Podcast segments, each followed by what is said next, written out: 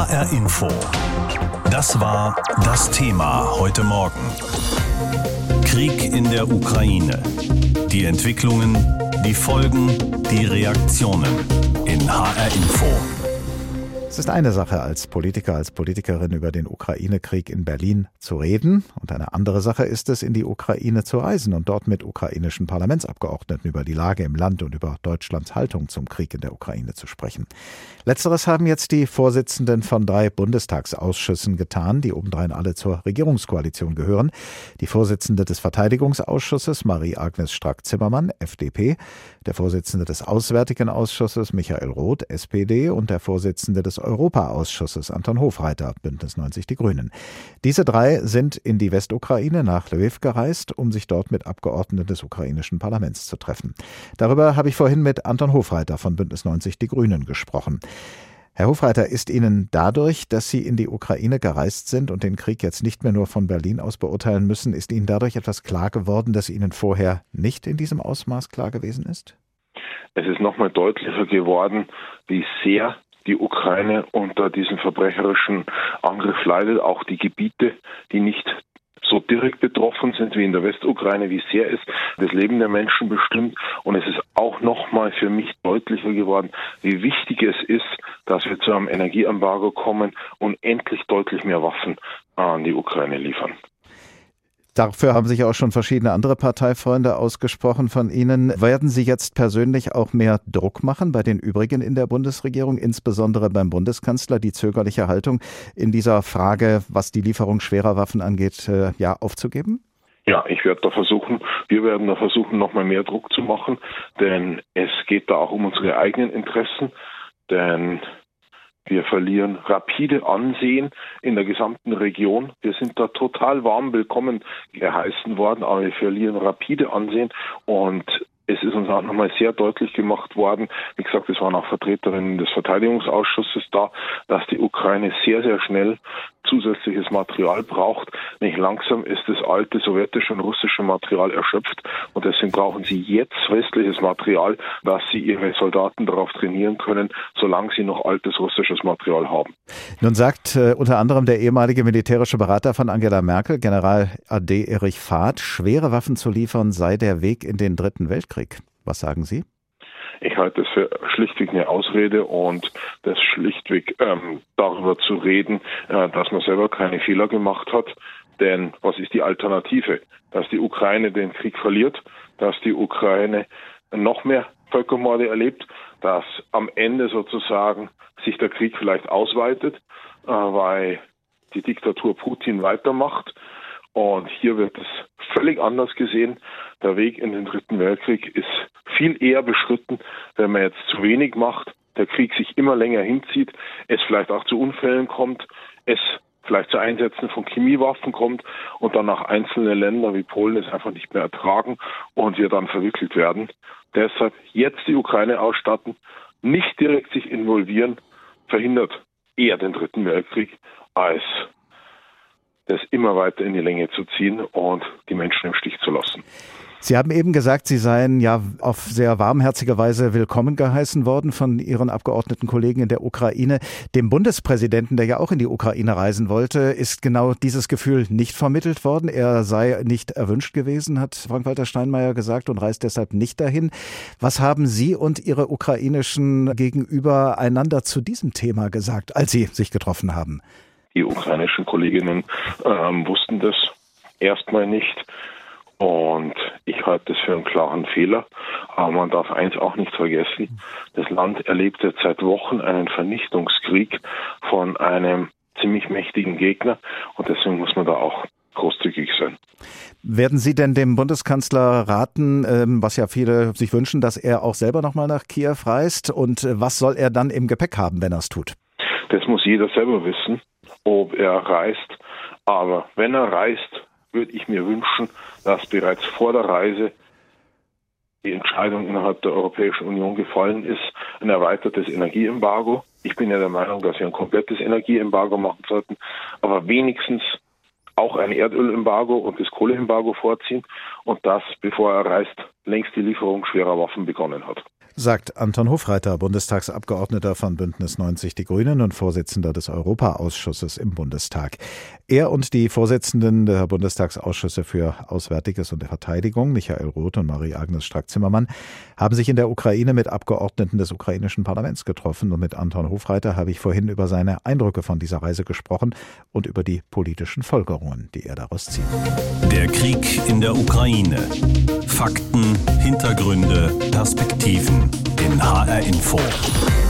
Wir haben ja hier in dieser Woche schon des Öfteren Gelegenheit gehabt, über die Lage in der Ukraine mit Menschen zu sprechen, die in der Ukraine leben.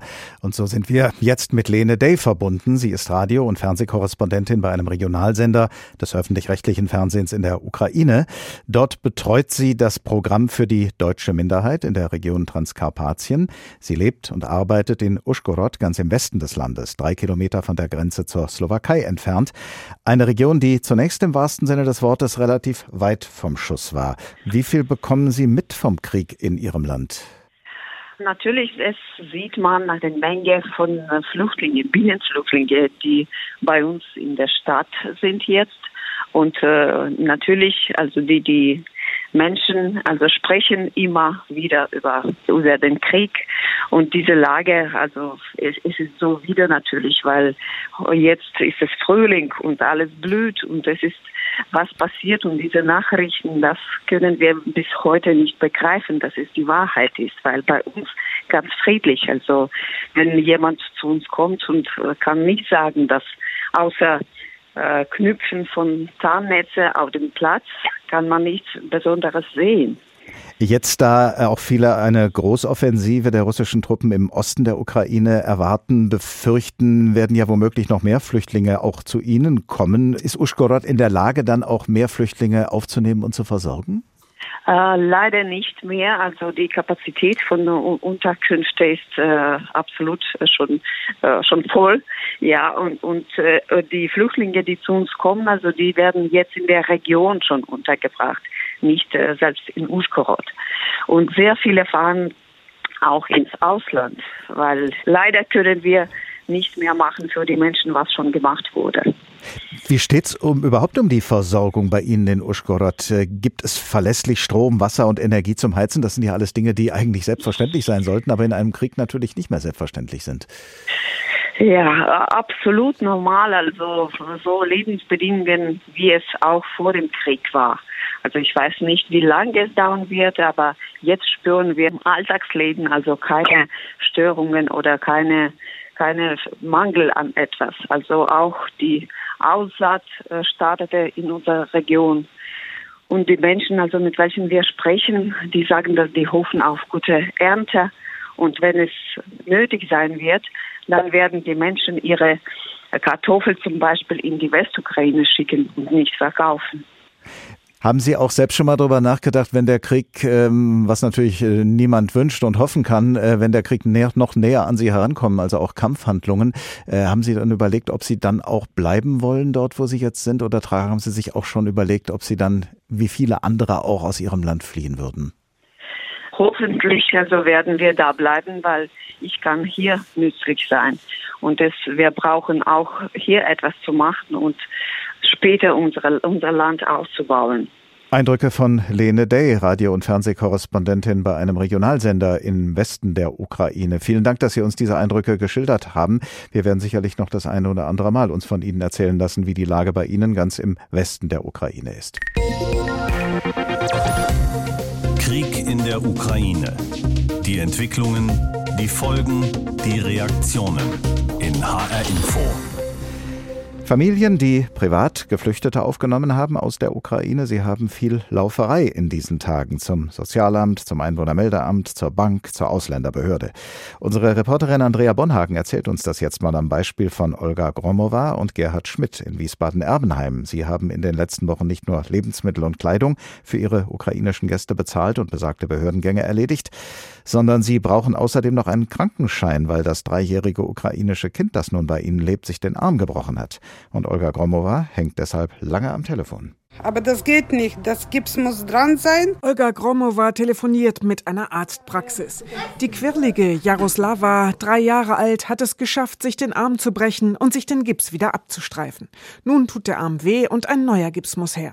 Aber nichts zu machen, die Praxis hat keine Zeit. Egal worauf ich an, es wird vertröstet und abgeschoben. Wir haben keinen Termin frei. Olga und ihr Mann Gerhard Schmidt haben sich jetzt beide eine Woche freigenommen. Olga lebt schon seit 22 Jahren in Deutschland. Vor vier Wochen sind ihre ältere Schwester Lena, ihre Nichte Anna und Annas Tochter Jaroslava aus Dnipro in der Ukraine geflohen. Sie haben sie aufgenommen. Es war Platz und es war klar, dass sie helfen. Mutter, Tochter und Enkelin haben eine schreckliche Flucht mit dem Zug hinter sich.